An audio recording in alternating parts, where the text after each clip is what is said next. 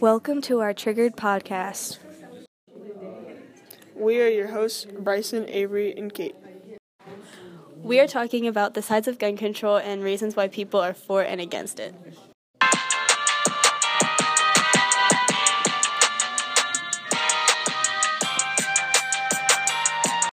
So, today we will be talking about both sides of the gun control debate. This can help you open your mind to the serious subject. Americans have been following the Constitution for two centuries.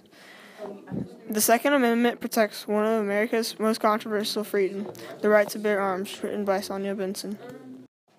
From December 2012 through February 2016, 892 mass shootings occurred, killing 967 and injuring 3,498. There have been more and more mass shootings over the years, taking many innocent lives. If we had gun control, more people would have survived. Gun control isn't taking away all guns, it's just rules and restrictions to make sure the world is safer and these tragic shootings would stop. Pig hearts have been used in human heart transplants. Surprising. What's not surprising is that you could save 15% or more on car insurance with Geico. There were anywhere between 265 and 310 million guns in the U.S. as of 2015. The technology for firearms has increased as the usage has decreased.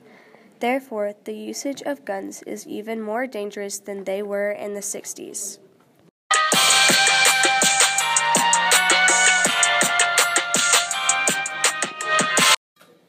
To wrap up today's episode, there are good and bad arguments for both sides.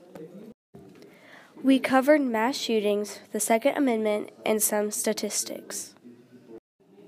Thank you for listening and tune in next time where we will be discussing the advancements of guns.